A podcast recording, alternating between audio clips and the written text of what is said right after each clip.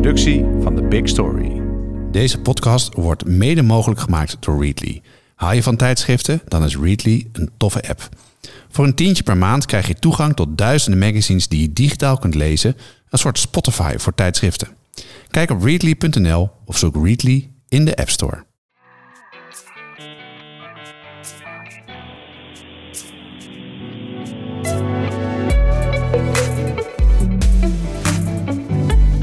Dit is Komt een blad bij de dokter, de podcast van bladerdokter.nl over media-innovatie.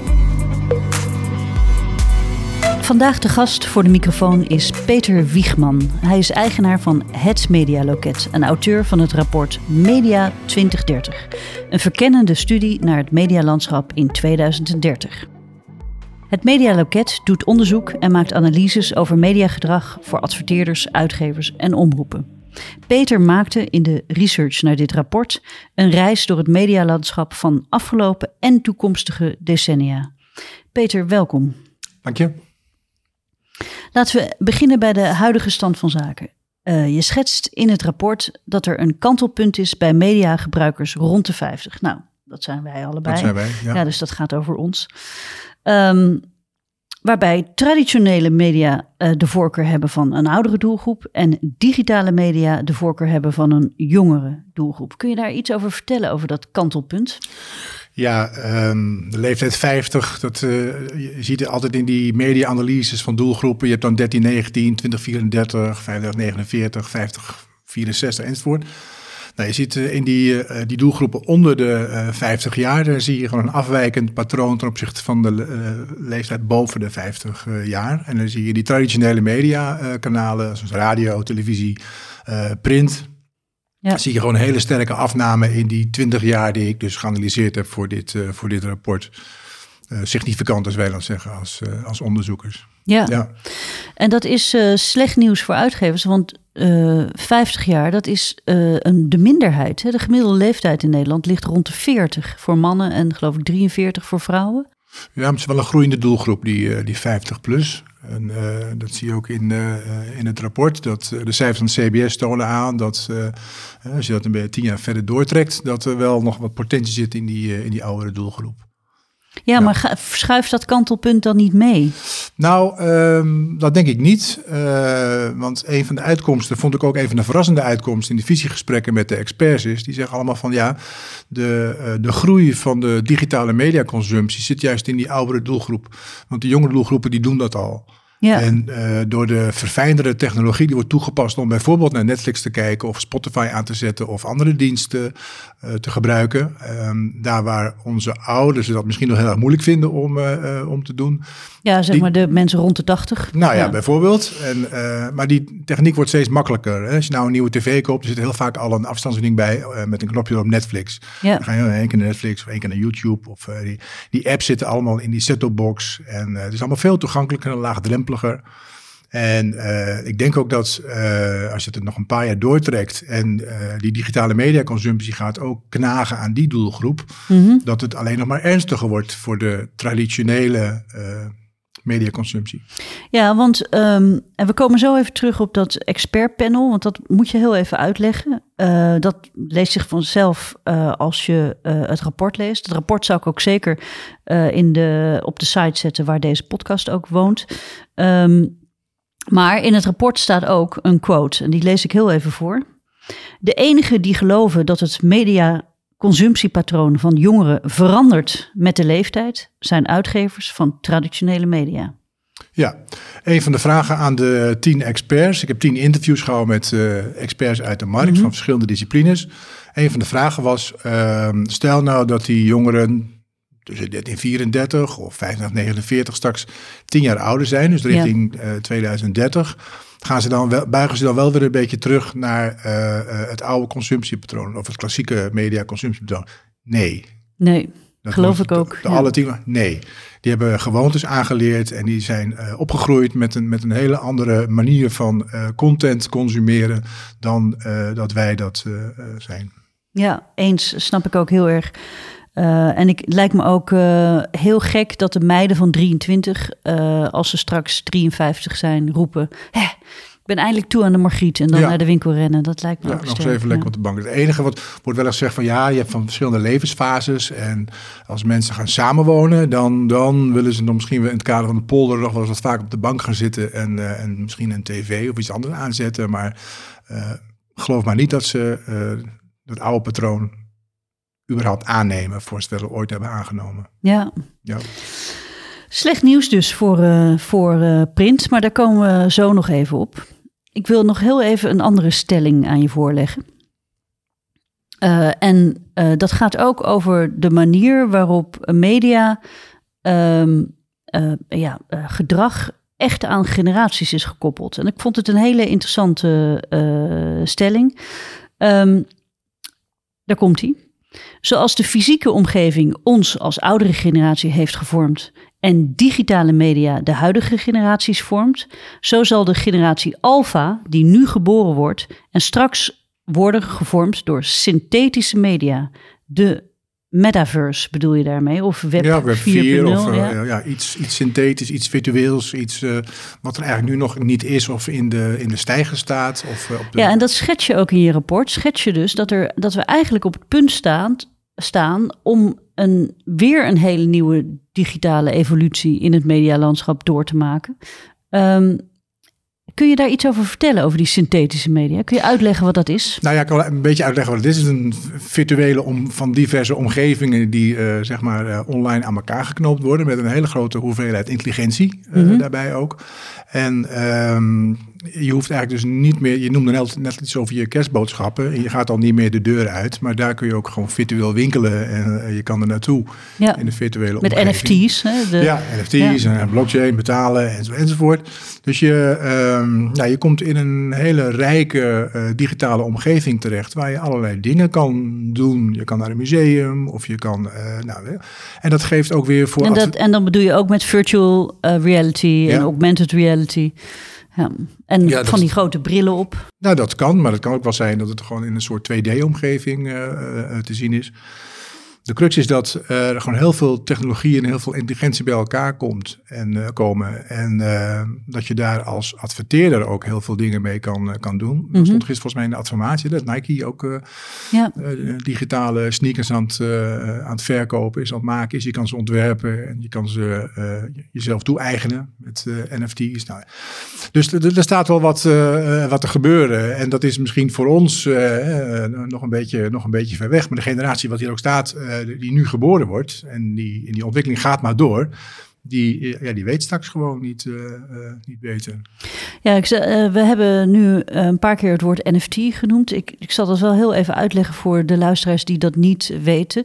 NFT staat voor Non-Fungible Token. En dat is eigenlijk een, een digitaal bezit. Het is een virtueel bezit, wat je dus kan verhandelen. En dat kan, heel veel NFT's zijn nu kunstwerkjes of eh, stukken eh, data eh, die je kunt bezitten. Maar een NFT is niet alleen maar een digitaal kunstwerkje, maar het is vooral toegang tot de blockchain. Hè? Dus met een, het kopen van een NFT ben je eigenlijk aanwezig in dat systeem van blockchain en heb je een identiteit en bezit. En doe je, er eigenlijk, doe je eigenlijk mee in die synthetische virtuele wereld. Marktplaats, een digitale marktplaats is het, handelsplaats is het eigenlijk. Ja. Ja, niet marktplaats, maar een. Ja, nou, en een mooi voorbeeld wat ik ook weer las, want jij noemt net Nike, eh, die met virtuele gimpen komt. Ik heb laatst eh, een ehm, artikel gelezen over Vogue. ehm, en dat was, geloof ik, eh, de Vogue uit eh Saoedi-Arabië, die ehm, eh, NFT's heeft gepubliceerd. Dus digitale kunstwerken in samenwerking met zijn creatieve team. Eh, en die dat dus nu ook aan zijn lezers beschikbaar stelt.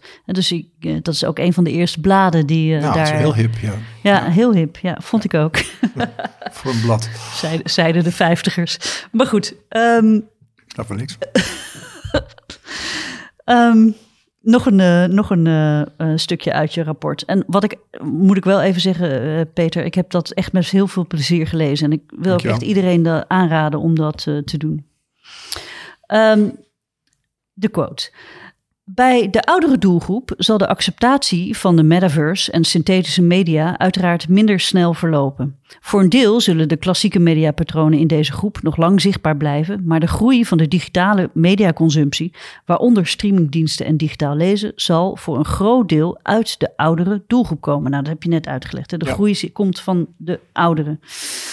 Eh, zou je daarmee, en dat is mijn vraag, zou je daarmee ook kunnen stellen dat de groei van traditionele media is, eh, eh, de, sorry, de, de groei van traditionele media is uitgesloten, omdat ouderen migreren naar digitale media, maar dat is ja, zeg maar in feite eenrichtingsverkeer. Hè? De jongeren die migreren eigenlijk niet meer terug. Nee, die remigreren niet. Nee. Ja, dus de, mijn stelling is, is de groei van traditionele media uitgesloten in de, de komende jaren? Ja, dat denk ik wel.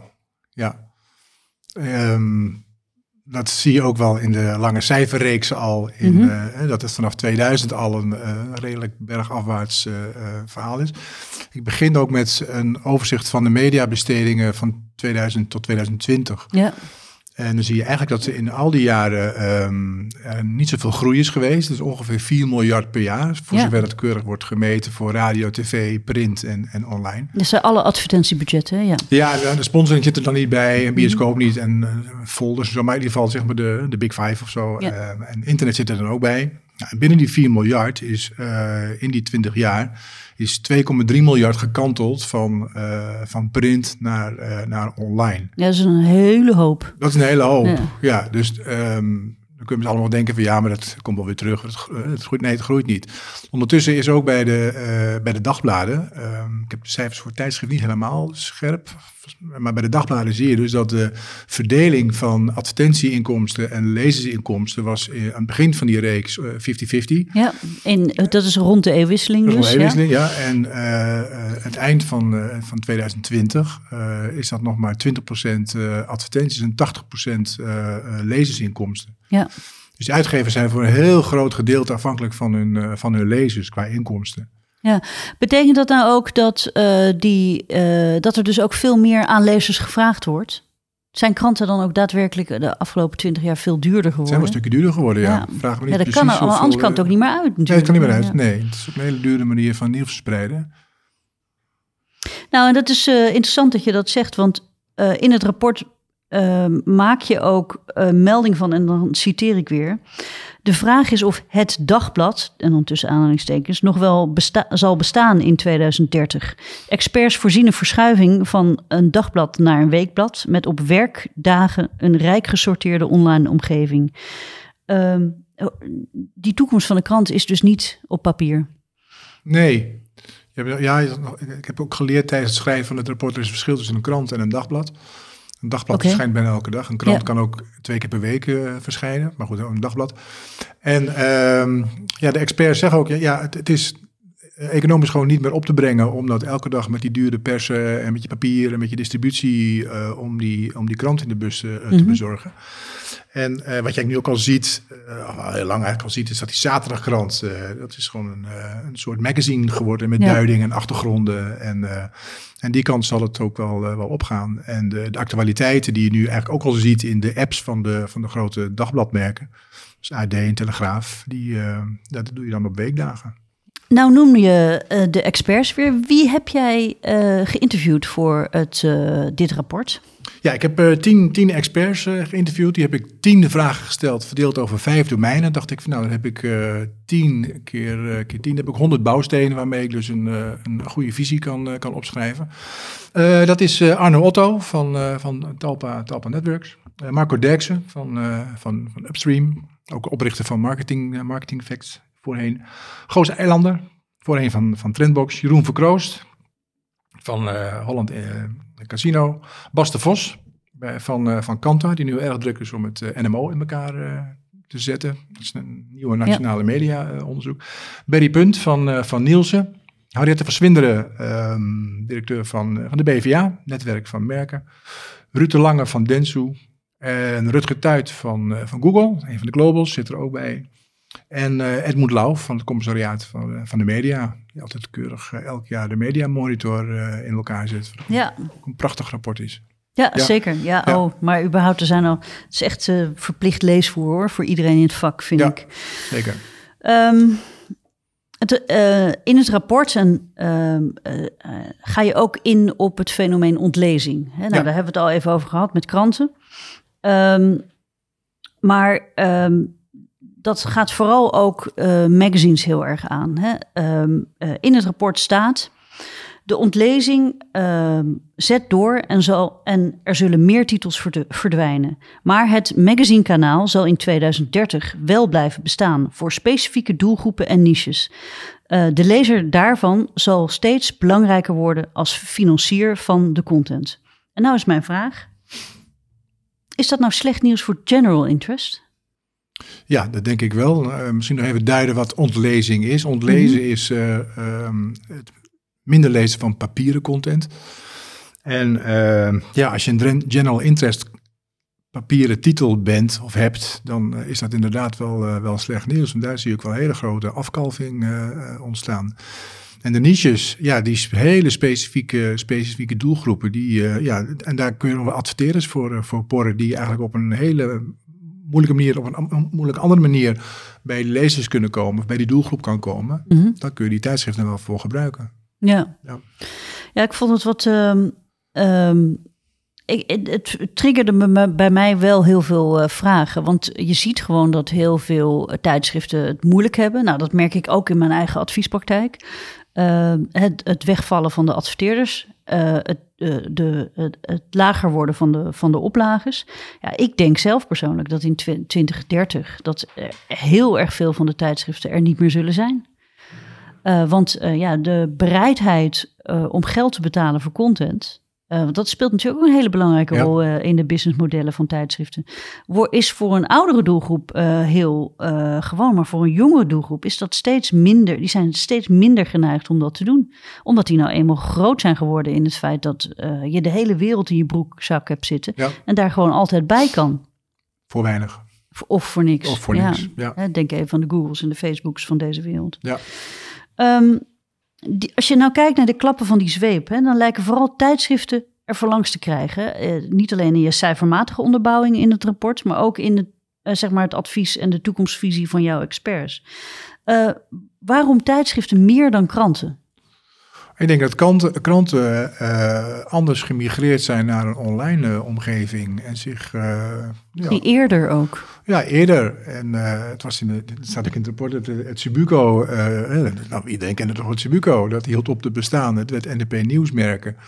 Dus ze zijn zich al in een heel vroeg stadium gaan zien als een nieuwsmerk in plaats van alleen maar een dagblad. Ja, En hebben gewoon stevige, ook in concurrentie met, je noemt dat nu.nl, stevige concurrentie eh, kunnen pareren door eh, gewoon heel goed in te zetten op, eh, op een online strategie. en ook eerder begonnen met paywalling, waar het veel tijdschriften nu pas over nadenken. Ja, Waarom tijdschriften meer dan kranten, maar ook waarom print veel meer dan tv en radio? print, ja, ik denk dan... eh, ehm, Als je alle traditionele mediakanalen zeg maar even op een rijtje Ja, zet. ja. Nou, ik denk dat die titels die nu eh, zeg maar aan het verdwijnen zijn op de printmarkt, dat die eh, nog die jongere doelgroep eh, bedienden, zeg maar. Ja, En de oudere doelgroepen voor tijdschriften, dat, dat gaat nog wel eventjes door. Bij de dagbladen zie je ook een behoorlijke vergrijzing Ja. in het lezerspubliek, in het papieren lezerspubliek. Dus daar blijft het nog wel, nog wel bestaan. En, maar hetzelfde geldt ook voor radio en televisie. Eh, als je ziet eh, de luistertijd en de, en de kijktijd van eh, radio en televisie de afgelopen twintig jaar. ja die gaan er ook Zeker de acht, eh, afgelopen tien jaar. Nou, dat zijn happen eruit. Dat is, eh, ja. Dus de- daar wordt het ook voor een adverteerder steeds moeilijker om de jongere doelgroep eh, eh, te bereiken. Vorige keer was een bericht van eh, Stiva, want eh, die, eh, die kijkt altijd van hoeveel alcoholreclames zijn er op tv geweest. Die hadden over heel 2020, hadden ze geloof ik eh, 53 programma's gevonden waar 100.000 jongeren eh, eh, naar hebben gekeken. Dat is één per week op televisie. Ja. Dus Ja, dat ja. is- ja, dat is, maar dat is, eh, nou, ik heb zelf een zoon van 15, maar die weet ook helemaal niet meer wie eh Wendy van Dijk en Robert de Brink is, hè, bij wijze van spreken. Want Nee, die, die dat hoeft kon- ook niet, hoor. Ja, nee, dat snap ik. En hij is ook dolgelukkig met andere YouTubende eh, eh, influencers. Maar Ja, Ehm, eh, ja, er gaat een hele wereld aan hem voorbij, Ja. eh, die tv-wereld. Eh, behalve dan een aantal hoogtepunten, zoals eh, persconferenties, eh, grote sportwedstrijden. En Nou, af en toe- afgelopen weekend eh, Max Verstappen, Ja, 5 miljoen zeker. kijkers. En, en daar blijft tv ook wel relevant. Ja, Gewoon live content, sport, eh, sportuitzendingen en waar je gewoon bij wil zijn. Voetbalwedstrijden. Een beetje teletext, hè? Sport en weer. ja. Nou, in het rapport had je het ook over het eh, waterkoeler moment of het koffiekantoor, koffiecorner moment waar je praat over live tv.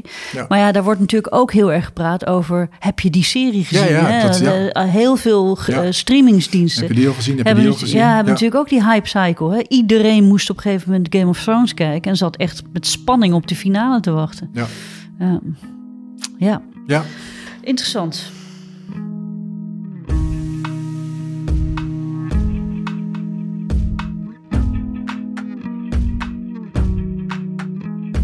Mensen lezen vaak dezelfde media, omdat ze er fan van zijn of uit gewoonte. Maar soms is het leuk om weer eens wat nieuws te ontdekken. Voor iedereen die benieuwd is wat de bladenwereld te bieden heeft, heb ik een leuk aanbod. Je kunt Readly nu een maand gratis uitproberen. Daarmee krijg je toegang tot ruim 5000 verschillende tijdschriften. Ga naar nl.readly.com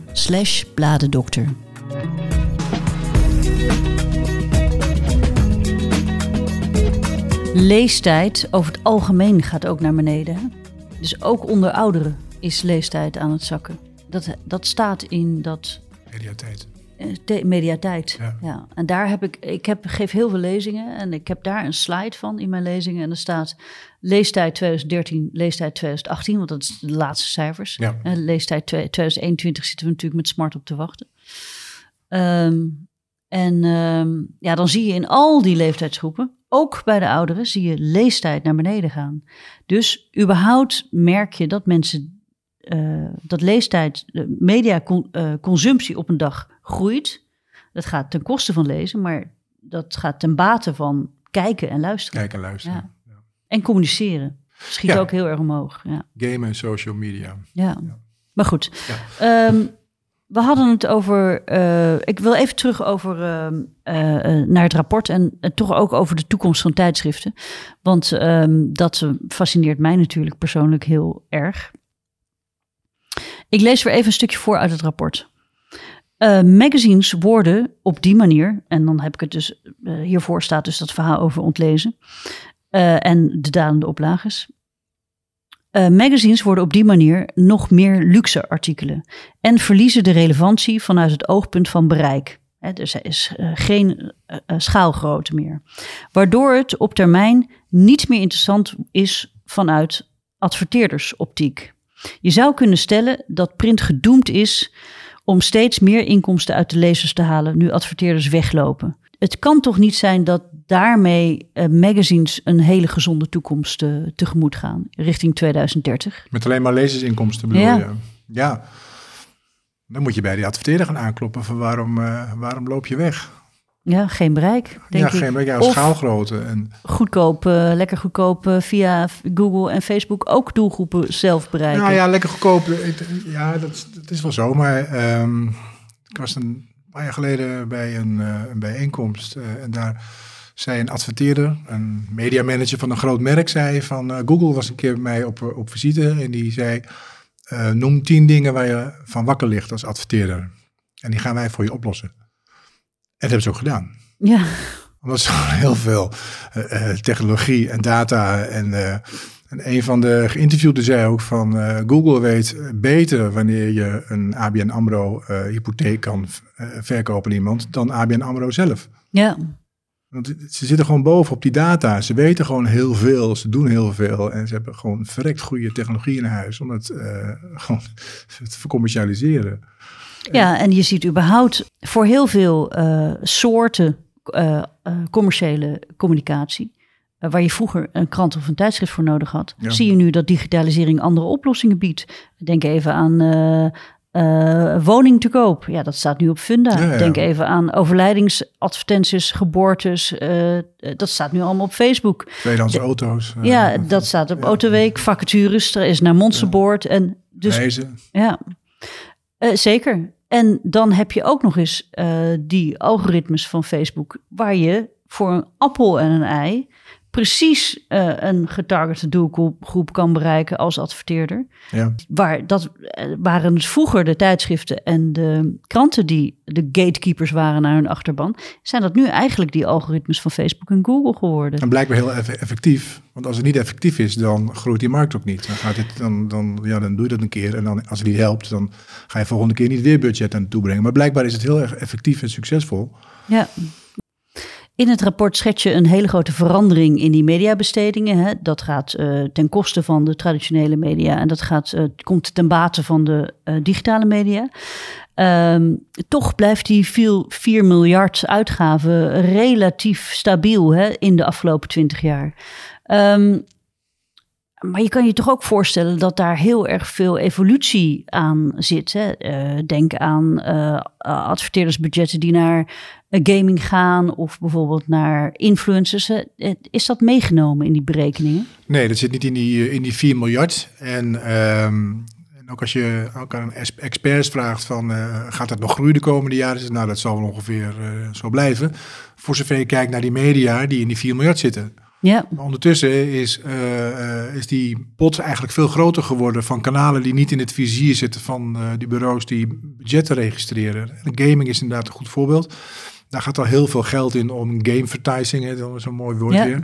En influencers en nou, noem maar, maar op. Dus als je het echt wil weten hoe groot die pot is, dan zou je eigenlijk bij de adverteerder moeten gaan, eh, gaan vragen. Van eh, wat geef je nou eh, uit aan media, voor zover je dat nou media kan, eh, eh, kan noemen. En, eh, en dan komt er misschien wel heel wat anders uit. ja dat Ja. is wel heel interessant eh, om te weten. En ook interessant in relatie tot eh, ja, dat web 4.0 wat, er nu, eh, wat er nu aan gaat zitten komen. Waar je dus eh, in de metaverse allerlei advertentiemogelijkheden ja, zich nu doen, Ja, van zich doen laten horen. ja.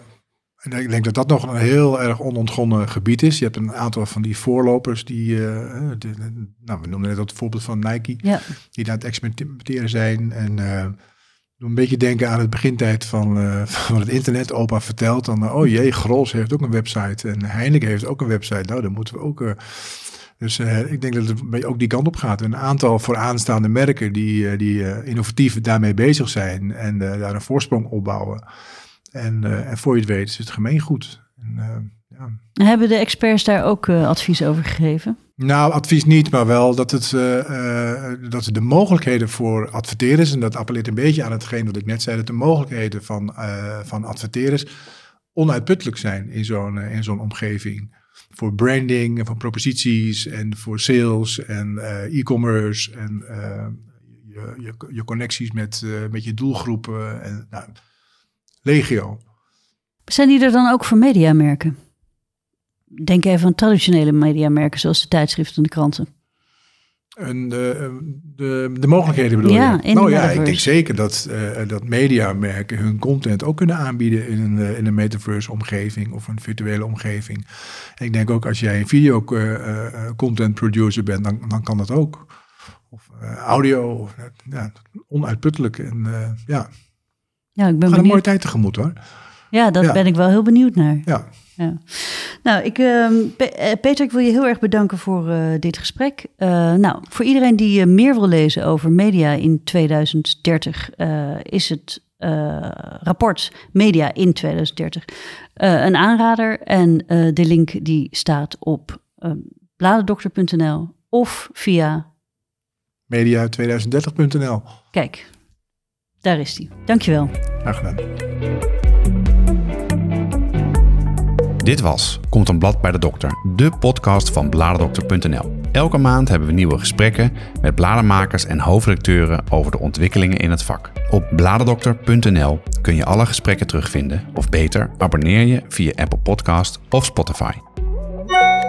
Bladerdokter publiceert elke maand een nieuwsbrief met interessante artikelen over magazines, vol nieuws, achtergronden en analyses. Je kunt je inschrijven via bladerdokter.nl.